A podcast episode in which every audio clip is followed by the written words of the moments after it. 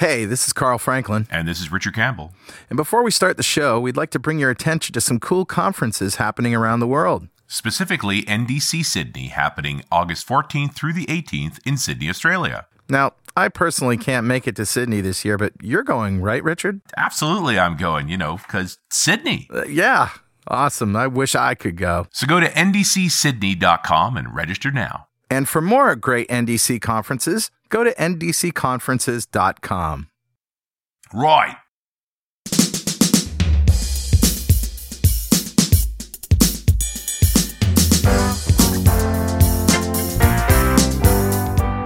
Welcome back to .NET Rocks. This is Carl Franklin. And this is Richard Campbell.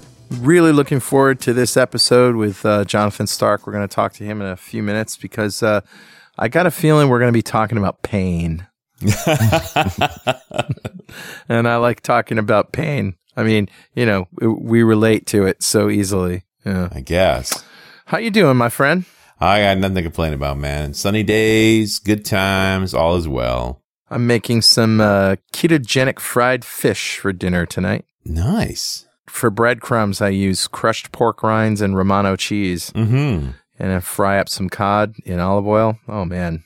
It's good stuff. Yeah, I am at a point now where I have different pork rinds for different purposes. There's crushing pork rinds. There's snacking pork rinds. Yeah, yeah, right. You know, the ones you like to eat. You know who likes pork rinds? The dog. it's all about the has, dog, I can man. give the dog some pork rinds. like, this pig skin, you can have that. Right. So he knows when I start crunching on pork rinds, like, oh, something good. And then he's like, hey, get that guacamole out of here. None of that. Don't need none of that. Just give me the pork rind. Don't need nothing else. Yeah. But of course, you always need to keep a glass of water around with pork rinds because they're a little drying. They are desiccation. Yes. Yes. And it's very funny to see the dog eat a few of them, then look at me and then go over the water bowl and just slurp it down. It's like, okay. Consequences. Probably do good meatballs with them, though. Yeah, I don't know, but I do like the breading with them. I think it's a Yeah. good good technique. Good stuff. Well, all right. We've fooled around long enough. Let's uh, roll the music for Better Know Framework. Awesome. All right, dude, what do you got? Well, I found this tool. I hadn't heard of it before and hadn't seen it, but it, it really is kind of neat. It's called Coralogix. Okay. And so this is 1444. So go to 1444.pwop.me and you'll find it. Coralogix, C O R A L O G I X dot com. And essentially what they do is they have a way to turn regular old log files, you know, HTTP log files or whatever, Mm-hmm. into really interesting data. You know, it analyzes these files. They have this algorithm called Loggregation. And here's what they say it does it condenses millions of log entries into a narrow set of patterns by automatically analyzing each log record, then separating the constants from the variables. And uh, essentially, what you can do is get BI insight without actually having to do the work of looking for trends and looking for things. Well, it sounds like these guys have already done it, right? They've studied all these different kinds of flows and they've hit a spot where it's like, okay, I know how I can help you with this. Yeah, exactly. And That's pretty cool. Turning your um, logs into dashboards that actually tell you something, you know, about your business, not about, you know, the HTTP traffic, which is fine, but you know, sometimes you want to know more. It's all about finding the exceptions, right? And Yeah. That, that sometimes often is a wheat versus chaff problem. So that's pretty cool. Yeah, and they can find those things. They can find the interruptions and the disruptions and the problems just by looking at the logs. It's pretty cool stuff. So Nice. again, I haven't used it. Uh, it just looks really, really interesting to me. So there you go. Know it, learn it, love it. Who's talking to us, my friend? Grabbed a comment off of show 1066. No, no, not the Battle of Hastings. Uh, this is from November of 2014 when we talked to John Stark. Uh, and we were talking about the digital watch at that time, right? That Yeah. was, you know, the beginning of the smartwatch craze. Look how well that went. And, uh, uh, and, but Christian Verwold's comment was really interesting, uh, just because it speaks to, I think, a bigger problem. He says, I love this show, but I'm not going to go for the power belt. Cause I think somewhere in that conversation, I think I mentioned I was on a Kickstarter, which I still haven't received, by the way. And this show is two years ago Oh no.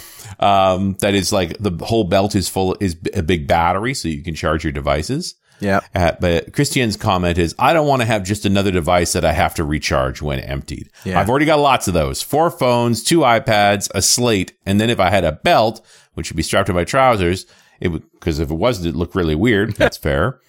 It'll be too much. So the belt's a step too far. The four phones is not a step too far, Christian. You're okay with four phones, but one belt, nope, not good enough. That's where we draw the line. That's the line. There, I just saw the line right there. He is using a battery cover to his iPhone, right? So that means he's using the expanded battery so he doesn't have to charge quite as often. He gives him 100% power backup, so it's sort of double usage of the phone. So this is the problem here, right? You get a bigger battery, you just use the phone more. Right? If you if you took all the batteries out, I bet you use your phone less. I'm just guessing. That's Yeah. me. I'm saying.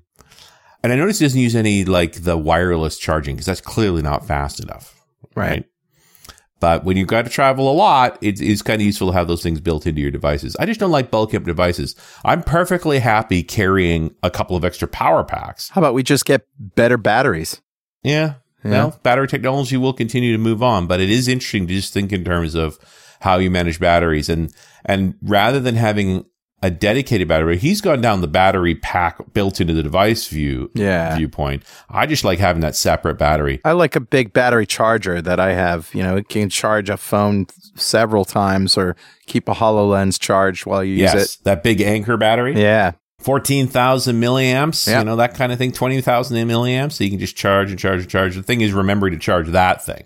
Yeah. Well, you know what? You don't have to charge that thing very often. And when you No. do, it's an overnight thing Yeah. and it makes it easy. You could take Yeah. that thing out with you when you go out and you know you're never going to run out of juice. You know, the other thing I'm now carrying all the time is that is the Anker charger, which has USB C and a bunch of ports on it. And I actually leave one of each cable already plugged into it in a bundle. Yeah. Right. The whole thing wraps together with a piece of Velcro. So I Right. basically reach into my bag for this wad of power distribution, Right. unwrap it, plug in one plug, and now I have something for the phone, something for the Kindle, something for the battery pack, something for my band. Like it's just all of them. Brilliant. And I don't have to dig around. Yeah. Anyway, Christian, you obviously hit a hot button topic, but you know, we're recording on a Friday afternoon, so we are easily distracted. And uh, a .NET Rocks mug is on its way to you. And if you'd like a .NET Rocks mug, write a comment on the website at .NETRocks.com or via any of our social media because we publish every show to Facebook and Google+. And if you comment there and we read it on the show, we'll send you a mug. And definitely follow us on Twitter. He's at Rich Campbell. I'm at Carl Franklin. Send us a tweet. Don't worry, we turn notifications off on our smartwatches.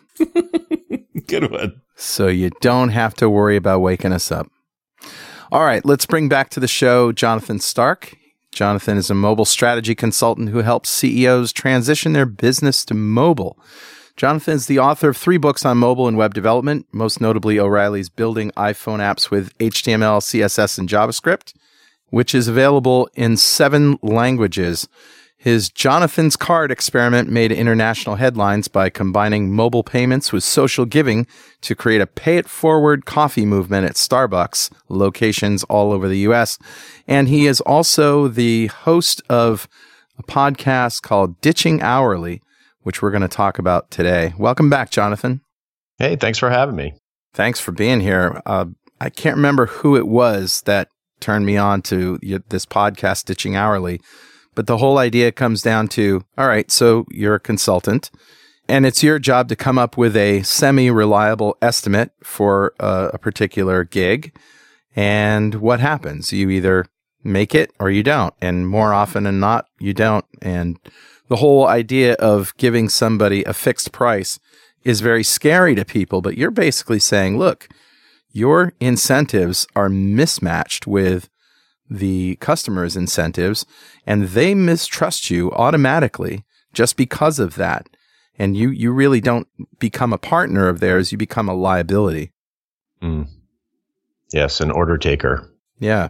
So th- there's a thing that I refer to as the hourly trap, which is that hourly billing at the beginning of a project, eh, well, forces is too strong a word, but I would say encourages everyone to have conversations about the wrong thing. So it's really no surprise that the uh, when projects don't turn out the way the client desired or the way that we Mhm. expected. Yeah. So there's this kind of catch 22 where people are afraid to give a fixed bid to a, uh, a customer because they're afraid of scope creep because there's always a lot of scope creep. But it turns out, in my opinion, that hourly billing in the first place causes a lot of scope creep Yeah. because you didn't f- talk early on about what the desired outcome of the project was. You talked more about a punch list of features that they want you to build. Right. And as the project moves on and you get closer to the end, the the client starts to realize that their goal, which was perhaps unstated because no one really brought it up, is not getting achieved or the needle that they want to have moved isn't getting moved. So they start, start to give you different things to do. Or the the list of features isn't quite what they thought it would be and not what you agreed to because of, you know, snags that the developer may have gotten into along the way. Sure. Yeah, there's of course there are surprises, but I think that that having a conversation about scope and how much work is involved and all the kinds of things that we talk about at the beginning of a project that we're going to bill hourly is really the wrong thing to talk about. And at the beginning of the project, you're you're talking about finding out why the customer wants to develop the software, why they want you to do it, and uh, you know, there's a whole bunch of questions that you essentially try to talk them out of uh, Mhm. hiring you. Tell us about Mhm. that part of the process. Sure. So at the beginning of a project, you know, you're talking to someone that you might work with. I, I do exactly what you said. I, I go through a list of questions, which essentially feels like I'm trying to talk them out of working with me, which obviously is counterintuitive. Uh, doesn't seem like the kind of thing you do in a sales process, but uh, if we walk through it, I think it'll make sense to people. So there's there are really three categories of questions that uh, I, I need to ask in in the original sales meeting. So when we finally get a chance to talk, whether it's in person or on the phone, I'll let them brain dump all of the things that they know about the project, all of the things they think they probably want me to do. And once they kind of have that out of their system, off their chest, and they've exhausted all of that, I'll say, all right, great.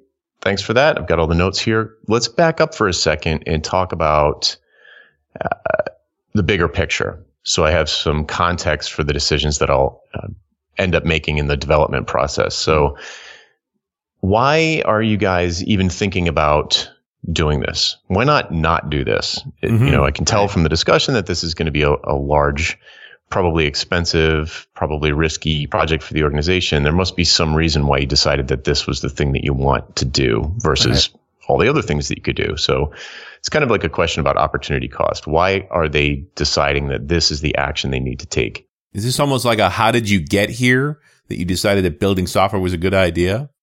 Mm-hmm. Right. Why not use an off the shelf solution, Right. for example? Sure. And and they'll say, rarely they'll say, geez, we didn't think of that.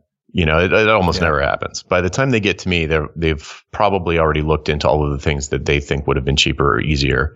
But I want to know why they're not going with those. It's kind of important. Hmm. So so they'll go through that and they'll usually give me some really compelling answer. That's the easiest one usually to get a Yeah. uh, get an answer to. The next thing I'll want to know is why do they want to do it right now? You know, is, did something change? Did one of your competitors come out with some new release? Are you Right. You know, do you feel like there's some opportunity in your market that has a, a small window, time Mhm. window, and that you need to capture it if you're going to? Um, is there some reason that you need to do this now? So the questions that I would ask would be like, are you, you know, you, you mentioned in your brain dump initially, dear client, that you've known about this problem for six months or a year.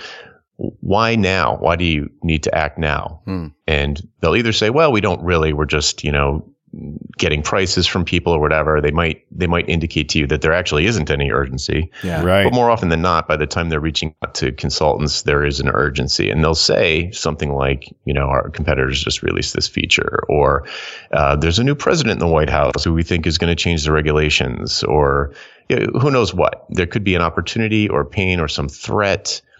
But there'll be some reason why they don't want to put off the project for, you know, 6, 12, 18 months. There, Yeah. There's some urgency there. Right. And so, uh, you know, as they're giving me this information, I am furiously writing down their words in as much exact detail as I can. I want to capture their exact language, even if it's even if it's not quite right. Yeah. Sometimes people use technical terms in a way that is wrong, but I still want to capture exactly what they said. And you keep drilling down until they get to what it means to the business, right?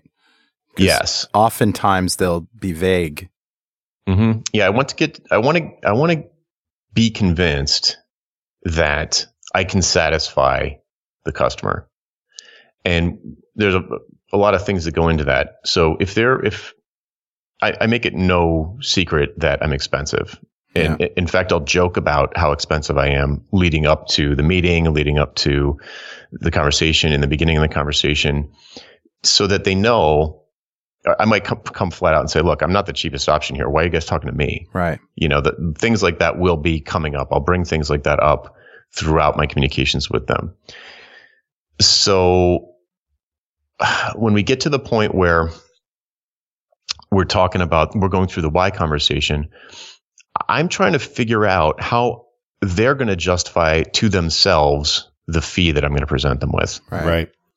Because I do, I hate writing proposals. I do not want to write a proposal that gets rejected. Yeah. So I want to know all of these things. And if, if I go through this list of questions and I get to the end of it and I'm not convinced that they're going to green light the proposal that I'm probably going to write, I'll say something like, look, you guys, this has been a great conversation, but I just don't understand the business case for hiring me. I, I feel like you're going to write me this huge check. And then at the end of the project, you're going to wish you hadn't. Right. I, I cannot figure out why you're even why you're pursuing this. Uh, usually it doesn't come to that, but if I got to the end of an hour long phone call and I still had no clue Yeah. how I was going to deliver some kind of beneficial business outcome to the to the client, I'd come right out and say that. And do you find most of the time it's like they've done development before, they know they need a more experienced person? Like what what do you find in that scenario? Mm, great segue into the third of the three categories of questions. so the first one is why do this project at all? The second one is why do this project now? And the third one is why do this project with me? Right. So the last, th- this last group is the one that you know. My, I have a coaching program for consultants, and this is this this is the one that scares people the most. Uh, but what you really want to do is raise every objection to cheaper alternatives. Right. So if you say, look, you know, in our conversation, you told me that you have a, an entire internal web team. Why not just have them do this project for you? You know, they could, they could probably do it, maybe, or why not outsource this to, you know, an offshore firm that charges a tenth of what I charge?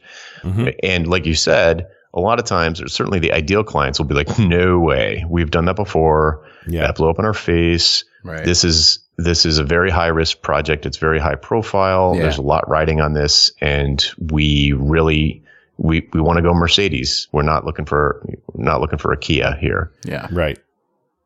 So and there'll be plenty of people who are not the right client for you. You know, Mhm. that's one of the things with this approach is that you you know you can't work with everybody.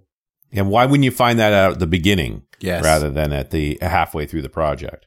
Yes, when they've spent the entire estimate and they can see that they've got 50% more to go if they're lucky. Yeah. Yeah. Yeah, it's like, do you want to find out they don't like your price before you start working or after it's too late? Yeah. You're just trying to save yourself some grief, right? Absolutely. Fire the bad customer early, right? I- Or the just the misfit. Like this is not a good fit for you.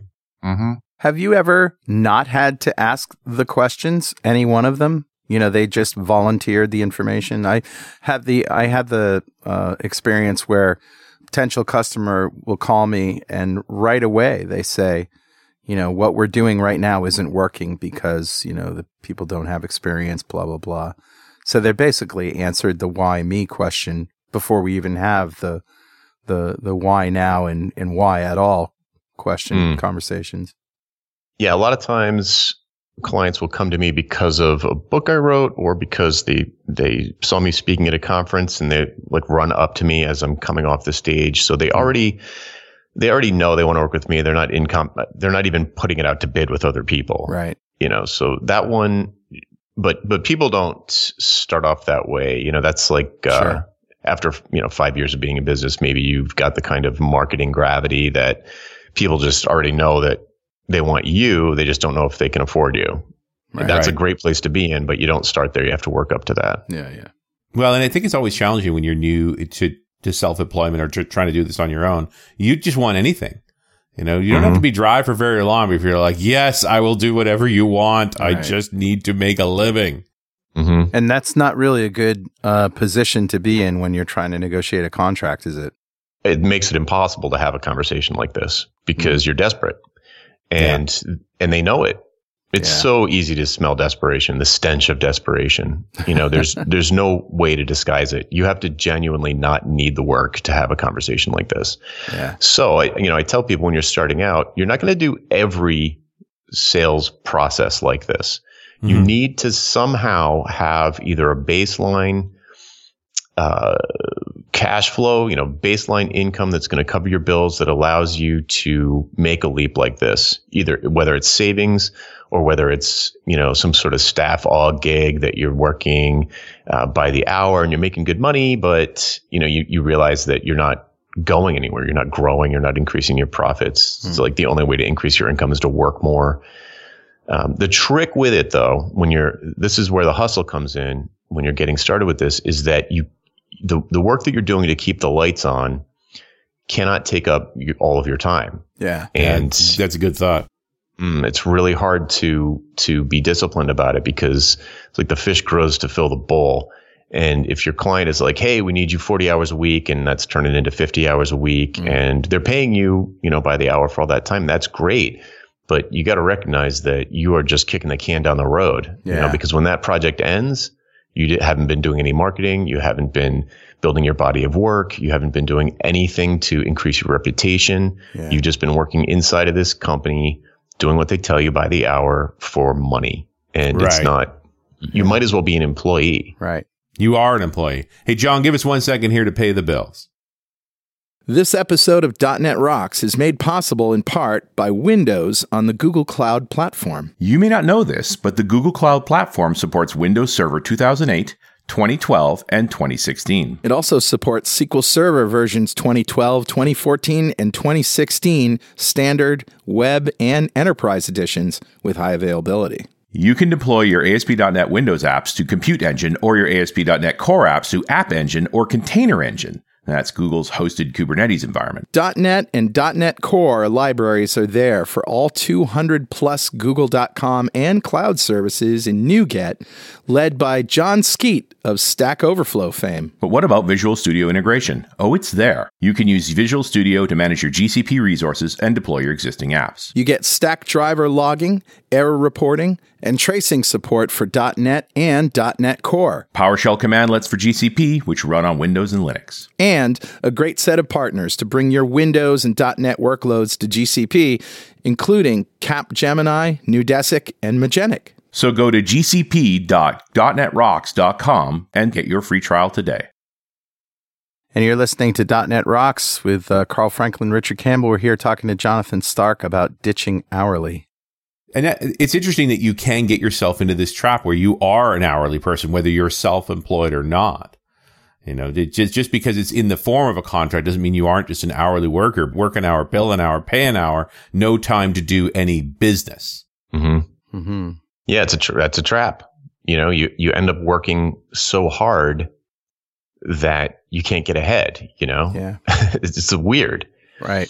But the the thing that so ditching hourly, we we- we're talking right now about just one way to ditch hourly, Mhm. Yeah. and it's it's it's it's a way to do fixed price projects, which to me is a relatively long term collaborative enterprise between you and a client, maybe some third parties, maybe somebody who builds an API or has some marketing system that they use. Mm. And it's this collaborative thing. It's probably going to take three months, maybe more like six. And you're not really in control of the whole thing. You can just sort of do your piece. And what I suggest to people is to do fixed bids for these projects. Uh, but a lot of people who have done fixed bids in the past, I've, I've found a lot of people who actually have experimented with it and they got burned every time and they were afraid to go back to it because Right. they set their prices way too low. Yeah. Right. So what value pricing is, which is what I do, is different than other ways you could price a fixed bid project. The way that people usually price a fixed bid project is time and materials or cost plus, where they have all the wrong kind of conversations up front. You Yeah. know, trying to figure out how much work is going to be. They're all scope conversations. What do you want me to do? What do you want me to do? What do you want me to do? Right. So they come up with this list of things the client wants them to do, tasks really. And they figure, well, this is probably going to take me this many hours. I want to make this much per hour. And then I'll tack on some random, you know, multiplier for project management or unknowns or uh, handoff or administrative or whatever. And they, you know, whatever they multiply 100, 200 dollars an hour by 100 hours times 15% for padding, and they give that as a fixed price. That is almost surely too low because you haven't talked about the the one thing that really matters, which is what's the desired outcome to the business. Right. So if the business, if you can get to that outcome, which is what you have the why conversation for, you're like, okay, so if I understand it correctly, the outcome that you guys want is to decrease cart abandonment rate on mobile by, you know, 20% or even by 5%. That would turn into a million dollar increase in sales per year for you. And, uh, and, and I understand that this is urgent for these reasons mm. and that there's no other way to do this with off the shelf software because of these constraints, whatever they are. And instead of instead of basing my price on how many hours I think it's going to take me to achieve that goal, I'm going to base my price on, you know, a fraction of the first year's annual increase. So if it's a million dollars in the first year of increased revenue, I'm going to uh, probably charge them $100,000, regardless of how much work I price it at $100,000, regardless of how many hours I think it's going to take me. Right. And then you basically become a partner with them in achieving the goal. Mm-hmm you know? Yes. And that's different than, you know, I need to be paid $50,000 for whatever, 500 hours of work. Right. Change the size of the buttons. Try blue. That's not working. Try red. Okay. Maybe make the logo bigger. Right. Yeah. What if, yeah. But there's also an element there of I only get paid when you get paid. Yeah. Kind of thing. I, am going to make you money and you're going to give me some of it. Right. Mm-hmm. Do you ever do uh, deals for you know, uh, maybe a piece of the sales uh, for the first year or so, where you sort of no, say, "All right, no. I'm in, I'm in the skin with you." No, because there are too many factors out of my control there. So, like, yeah, right. you know, their marketing campaign could flop. Their CEO could yeah. get indicted. I mean, there, there are a million reasons that it might not turn out that that outcome uh, is what they achieve.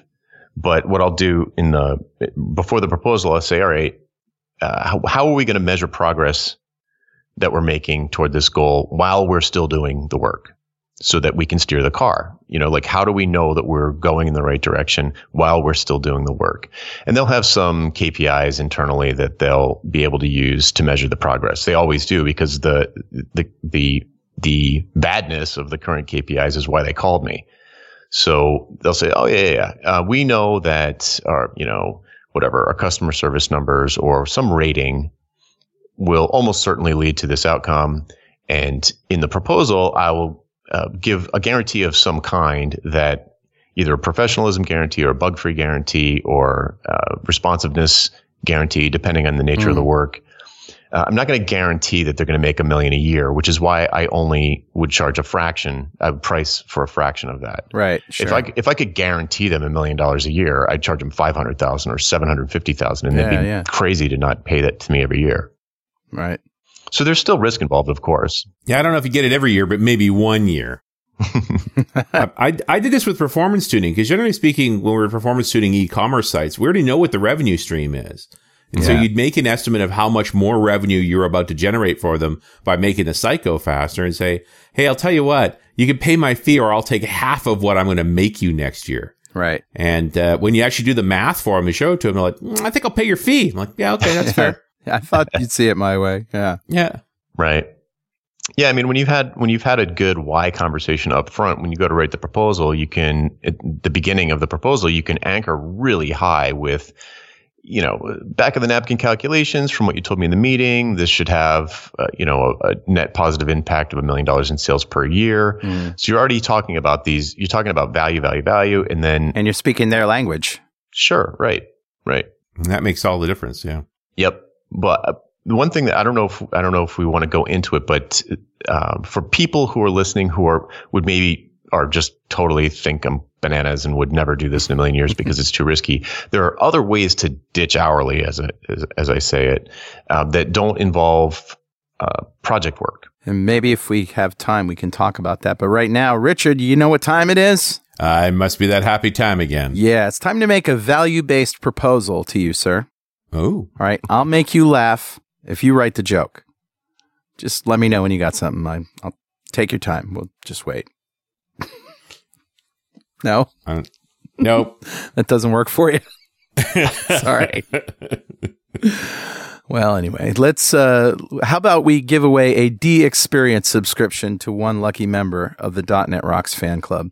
Become a UI superhero with DevExpress UI controls and libraries, and deliver elegant .NET solutions that address customer needs today, and leverage your existing knowledge to build next generation touch-enabled solutions for tomorrow.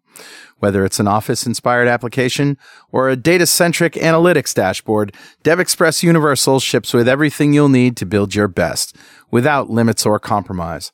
Learn more and download your free 30 day trial at devexpress.com slash superhero. Well, all right, buddy. Who's our winner? Today's winner is Ruben Fernandez. Ah, congratulations, Ruben. Yes. Golf clap for you, sir. And Ruben just won the DXperience subscription, a big pile of awesome from our friends at DevExpress. Just for being a member of the .NET Rocks fan club, he was. And if you don't know what that is, go to .NETRocks.com, click on the big Get Free Stuff button, answer a few questions, and join the fan club. We have thousands of members all over the world. In every show, we like to give away stuff from our sponsors. And every December, we give away a $5,000 technology shopping spree to one lucky member of the .NET Rocks fan club. But you got to sign up to win. And uh, Jonathan, you know what's coming up. If you had five thousand dollars to spend on technology today, what would you buy? So, I, I, to be honest, I really had to think about this because I, the older I get, the less I'm into gadgets. Yeah. But there is one thing that I have been wanting, which is a full-on, top-of-the-line VR setup. Yeah. Nice. So something like, you know, Oculus with like a killer PC Mm-hmm. rig behind it. Uh, but I, I actually have a friend who's got the HTC Vive, and she thinks that one's the best. She's tried, she's tried them all. So For five grand, you can get them all. Well, no, I don't except think the so. Hololens. Well, yeah, the Yeah. HoloLens going to put a big old hole in that, but it's not really VR. But uh, I mean, if one big full bore PC, you know, twenty five hundred, maybe three thousand bucks, Mm-hmm. and then at least a Vive and an Oculus because they're less than a thousand each. That's true. Yeah. I mean, the, the computer is the expensive piece. Yeah. Yeah, You're, you've convinced me. Unless you put a Titan video card in there. yeah. you- If you, if you have an urge to drop two grand on a video card, then they, Nvidia is there for you. Thanks, Nvidia. Yeah. They're just looking out for you, man. They're giving you options. they sure are. Yeah. so, um, you've had this conversation that hopefully you've uncovered some of the motivation and uh, maybe even some of the the financial benefit that the the company will get, and they they're sold on you. Now they're waiting for a proposal. Now, um, at some point, you have to sort of figure out how much work it's going to be in a general ballpark, right? Yes, but it's usually comically small compared to the price that you're setting. Yeah. So not always, but it, well, yeah, it's, it's pretty common. There, there are four, it depends on what you're doing though. Yeah. Sure.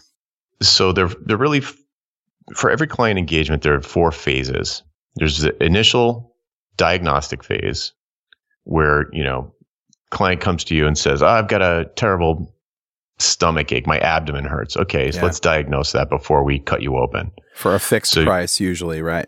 Yes. So you do a diagnosis, and then the, the next phase is prescription. So you can say, okay, you, you know, if if you've got an appendicitis, then I'm going to send you to a specialist to have your appendix removed. Uh, if it's you know fourth meal from last night's Taco Bell, then I'm just going to tell you to wait, or maybe go to CVS and pick up like an antacid or something. Yeah. So, but I don't do either one of those things. I just say, okay, you know, this is the diagnosis. Here's the prescribed course of action. Run with it. Yeah. The third phase is application of the therapy. And this is the thing that most software developers do. Right. Um, they usually don't charge for the first two phases at all because they either don't do them and just accept the self diagnosis from the client and just Right. do the tasks that the client is directing them to do. Which means they really are working hourly. Yeah. And blind. Yes, and blind. And or they do them they give them away for free in the early stages of the, the project and they think well i'm going to make all this money by the hour. It's going to take six months at least. Uh, you know I, I struck it rich basically or they're all excited at any rate. And so they do the implementation and they you know build build build build build and then launch then everybody's happy okay we're done. Yeah. and then the fourth fourth phase you know in, in, in the doctor analogy this the appendix is being removed and then uh, the fourth phase is reapplication of the therapy. So, uh, in the case of the doctor, that would be coming back for more checkups to make sure that you know there are no infections or whatever. Uh, but with software developers, this is where support and maintenance contracts come in. Mhm. Uh, where people say, okay, you know, now as your customer service reps have these sorts of issues or they need the tab order and the fields changed or whatever, I'll fix those little tiny things. And if you think of those four phases, the most valuable ones are at the beginning Yeah. and the value goes down, down, down toward the end. And you can tell that this is true by uh, imagining who's going to be in the meetings.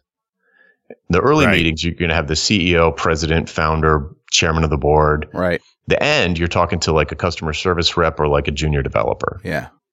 Maybe you're not even talking to anyone. You're just taking stuff out of an issue tracker. Hmm. So since most d- software developers, at least the ones that I work with, they they usually do all of their work in the third stage and either don't do stages one and two or they do them for free.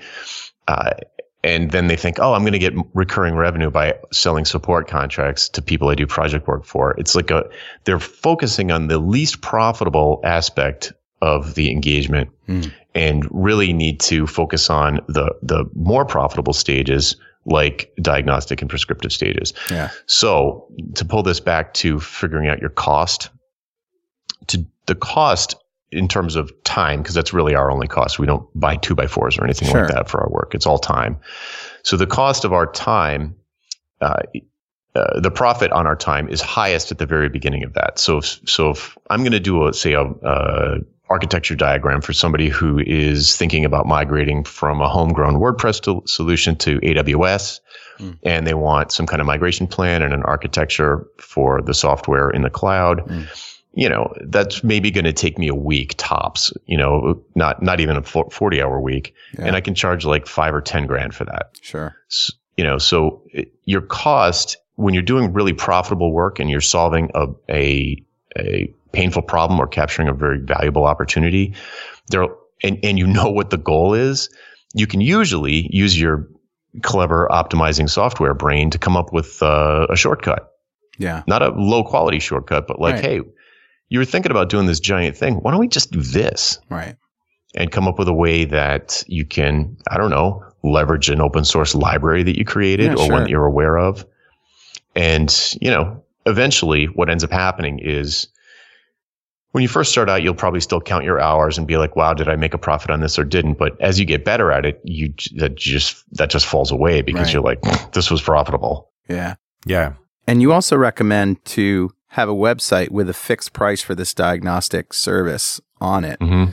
So Yes. that so that there's something to point them to like you know everybody can see this is what we charge $5,000 for your initial spelunking you Mm-hmm. know to to figure out and at the end of that you can decide not to go with me at all if you want but at least you'll have uh, a clear idea of what the work involved will be Yes, absolutely. I don't do any implementation work anymore. All of my new clients are in those first two phases where Mm. all I do for them is sort of diagnosing and prescribing. It's much more strategic Yeah. than tactical. yeah So And that's also an interesting conversation all by itself. When do you used to stop working for yourself and start having other people working for you? Mm.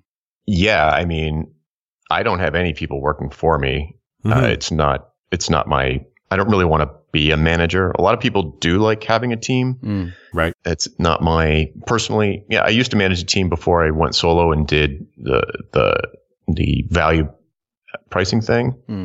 Right. And it's, it's whatever. It's just not for me. So the the thing that I see a lot of times is that software developers they they find themselves in this hourly trap, and they're like, I'm just going to be doing this for the rest of my life unless I can increase my profits. How should I do that? Well, I have to Hmm. hire cheap labor and mark up their time. Right. And if you want to be a manager and you want to run that kind of a business, that's a fine approach. It does work. Uh, but if you don't want to do that, this other approach that I'm talking about here is your escape plan.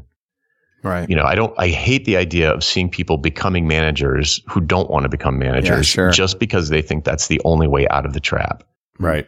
Yeah. Is that low margin business. I get, if I can mark him up 20% and I get a hundred people doing that, then I'll, then I'll make money. But it's Mhm. not true. You know, that's an incredibly difficult path to go down. And you got to remember that this whole process may seem, you know, on the on the surface of it, maybe a little shady, dishonest, whatever you call it, but you're really guaranteeing a, a good product end product for the for the customer, which is what you want. You want them to be happy with what you do. And if you find out early on that they're not going to be happy with what you do, then uh, you you don't do it. You know what I think is shady is launching into a project that you don't know what the desired outcome is and then ending up billing the client more than they were willing to pay. That's shady. Yeah, you're right. Get it all out up front. Mm-hmm. But the other part of this is really is just because you worked an hour doesn't mean your value is an hour. The crazy thing about software is you can work 100 hours and provide no value to the developer, right. to the customer at all. And Mhm. when you do provide value, you provide a tremendous amount of recurring value. Yeah. Our work has never been hourly. We're not flipping burgers. Right. You know, when you're flip burgers, you have to work an hour to provide value. Yeah. But when you write software, you work lots and lots of hours that provide no value before the whole thing comes together and you provide immense value. This has never been hourly work. You're right. We just tagged it as such. Well, and because, you know, customers were willing to pay it, and I suppose that's the way it's been done. Um, I want to talk about proposals now because I know this is a, a big subject for just a few minutes on a podcast, but uh, I got the gist of your strategy for writing proposals, and it's give them three options in a proposal. And uh, one of them is an estimate uh, based on the number of hours you think it's going to take at a certain number of hours. Here's what our estimate is, but that's not a guarantee. And the other is a higher fixed price, but they pay up front. Can and the other one, I can't remember what it was, but can you explain that whole process? Sure. You're actually mixing two things together. So oh, okay. Uh, yeah, but it's it's great though because the the the thing that you're describing is how I I suggest people try to convert themselves and their clients over Okay. from from hourly to fixed pricing, and it's a it's a transition phase. It's not even value priced. It's just a transition phase to get them off of hourly, Okay. and it's probably the better one to talk about. So so the uh, you described it pretty well actually. So uh, for people who are maybe thinking about doing this someone, a client comes to them with a uh, probably an existing client comes with a new chunk of work. Say, hey, we've got this little project. Uh, we need you to build a module on top of this other s- system you're familiar with. You say, okay, you do everything exactly the same way. Don't change anything about the way you work, the way you talk to them about it. It's it's uh, too much to do all at once. So just do one thing differently, and that is when you you create the proposal, do it like you normally would, estimate the hours, yada, yada, yada, but then add just one extra option, which is a fixed price for the, for the same exact work that is 85% more expensive than whatever your hourly estimate was. so if you, if the hourly estimate works out to $10,000, you say, you know, or you can pay me uh, 18,500 and, you know, upfront and Uh, it won't there will be no clock ticking there'll Right. be no meter running Absolute charge.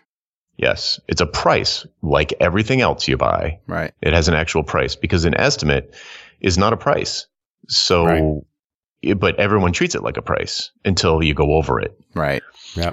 So the beauty of doing this approach is that you're you're calling out explicitly calling out that in an hourly situation the client is taking all the risk Yeah. and you're you are making it almost painfully clear that that is the case because uh, you guys have probably you know if anybody who's ever provided an estimate to someone in the past they see that as the price and you know they do Yep. they're like Yep. oh it's going to be $10,000 and then when it's 15,000 and you come and say well the 10 was just an estimate they're not going to go oh you're right Yeah. What were That's we thinking? Yeah. Duh. So Yeah. you didn't estimate properly, is what you're saying. Another reason Right. for them to mistrust you. The finger pointing starts. Yeah. You didn't tell me about whatever. So the and the reason why I specifically say uh, 85% as the premium is because if it's higher than that, so in other words, so let's say you estimate it to be 10,000 and then you and then you say, okay, and then I'm going to commit to a fixed price of of 18.5 and you you go, "Oh, no, it's too scary. I'm not going to do it." Then your 10,000 is way too low. Right. So fix your fix that. Keep raising your hourly estimate until 18.5 or whatever the multiplier, the multiplied out value is feels like uh, safe, Yeah. and adjust your hourly estimate so that the difference is about 85%. And the reason why I, I, I don't want, I wouldn't want someone to say, okay, it'll be 10,000 for the hourly estimate and it'll be 12,000 Right. For the fixed prices because you'll almost certainly get killed. You'll, you're going to end up feeling like you're losing money. You're going to resent the client. You're going to hate me. Yeah.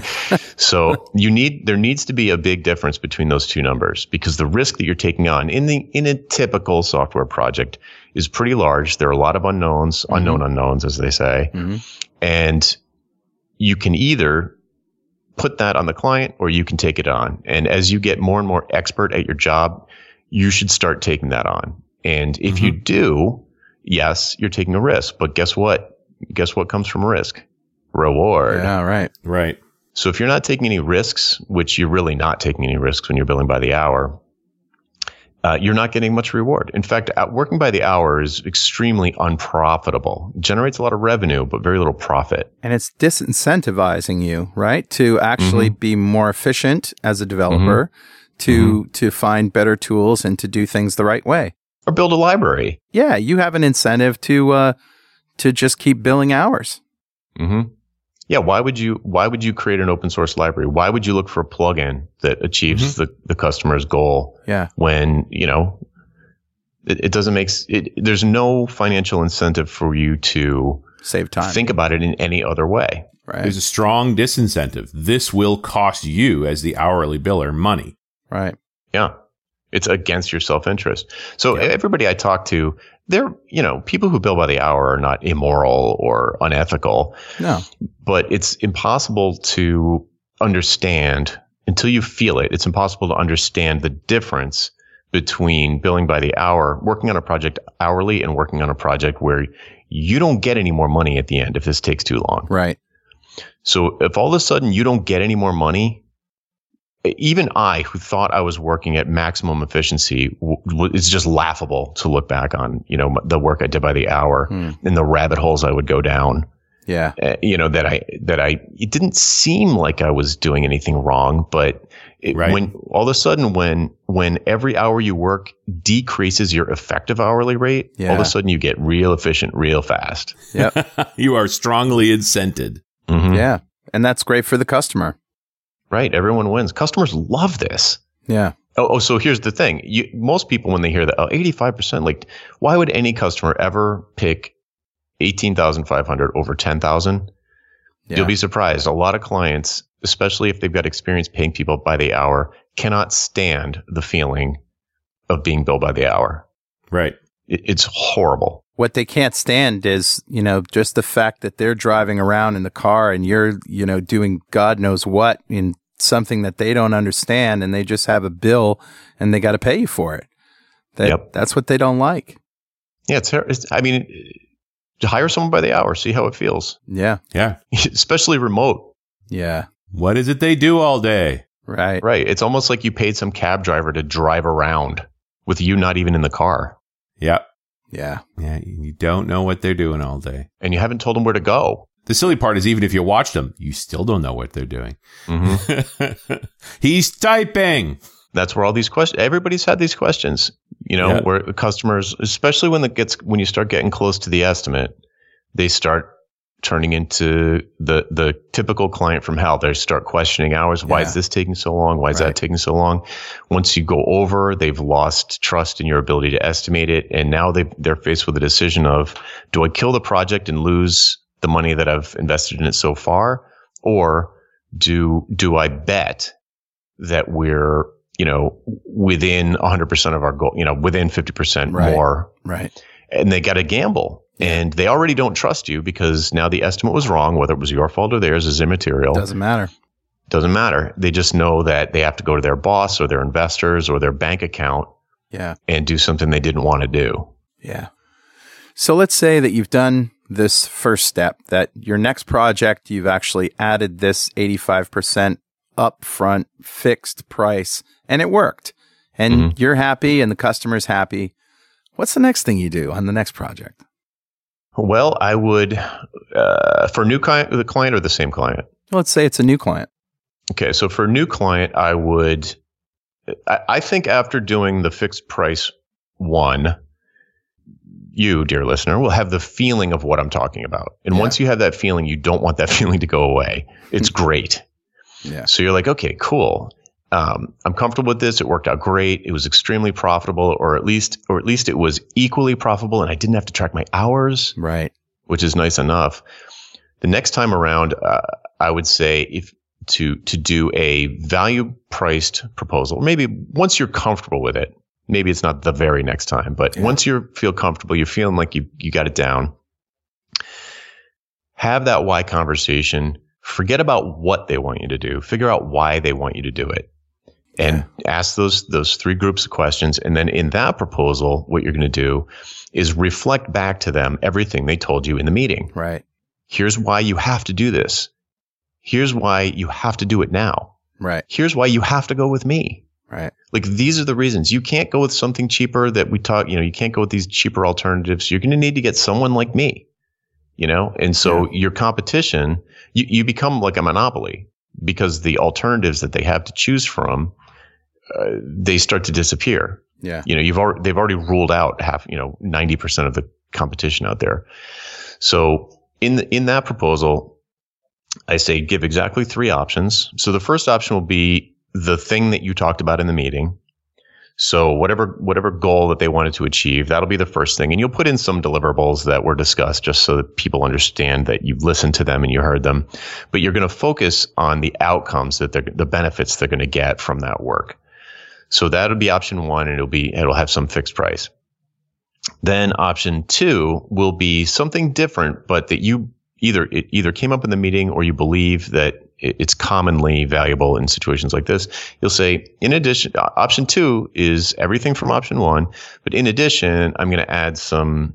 I'm going to do something different but more valuable or hmm. additionally valuable, like migrate the data from the old system to the new system, Right. or provide some kind of uh, handoff materials to your internal staff or something like that. Yeah. And the cool thing about doing this is there are a couple of cool things. One is it, it gets them thinking about how to work with you, not whether or not to work with you. Right.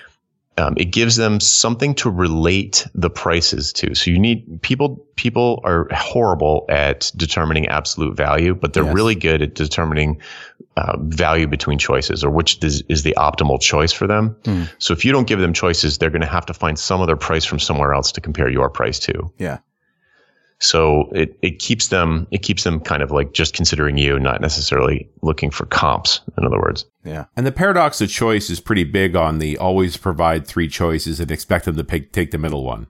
Yes, yes. So you can affect that um, with the pricing curve that you use, but usually you're going to try and push them into option two.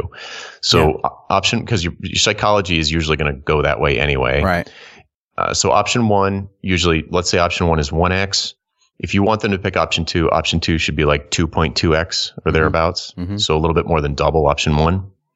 And then option three would be like 5x. Yeah. So it's like a home run price that if you've completely underestimated the value to them, uh, or maybe even underestimated how much they trust you or how much they want you, or maybe how much their budget is, they Yeah. might just go here, have uh, take all our money, take as much money as you'll as you'll take, Yeah. and we want the complete concierge treatment.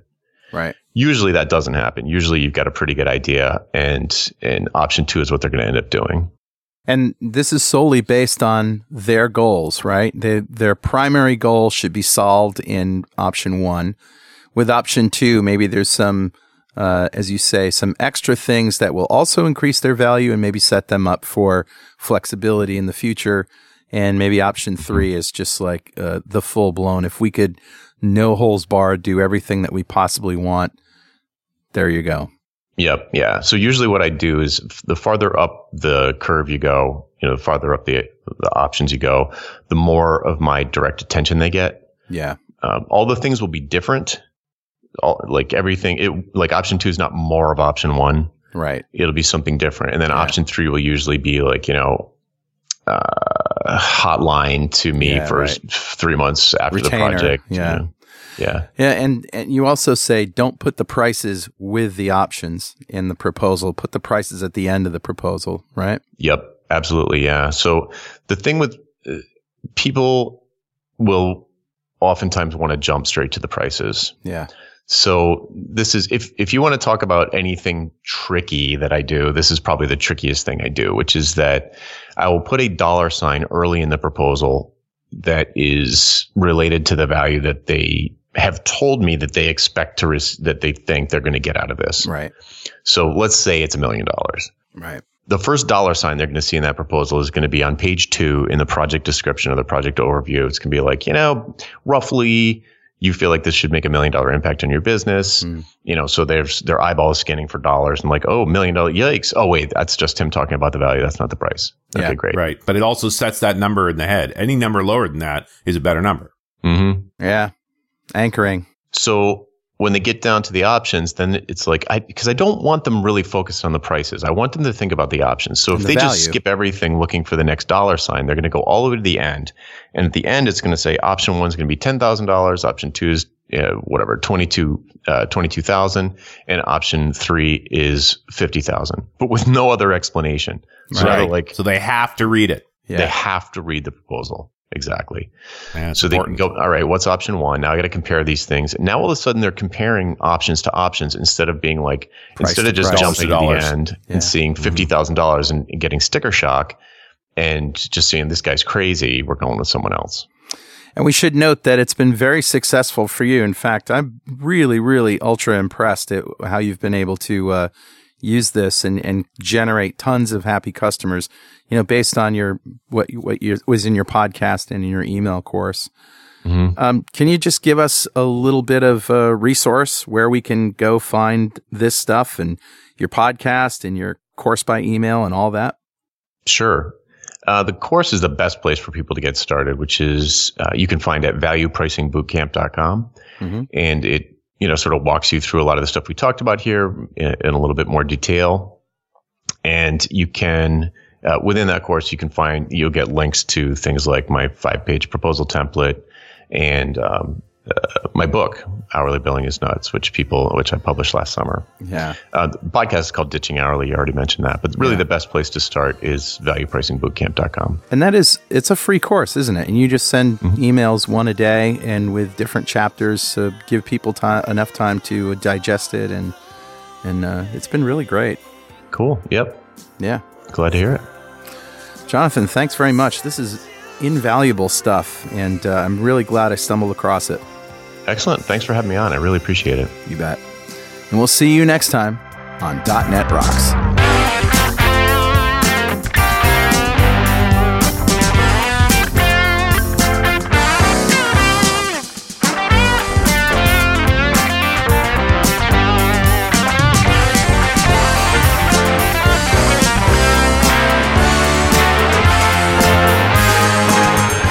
.NET Rocks is brought to you by Franklins.Net and produced by Pwop Studios, a full-service audio, video, and post-production facility located physically in New London, Connecticut, and of course in the cloud. Online at pwop.com. Visit our website at dotnetrocks.com for RSS feeds, downloads, mobile apps, comments, and access to the full archives going back to show number one, recorded in September 2002. And make sure you check out our sponsors, they keep us in business. Now go write some code. See you next time.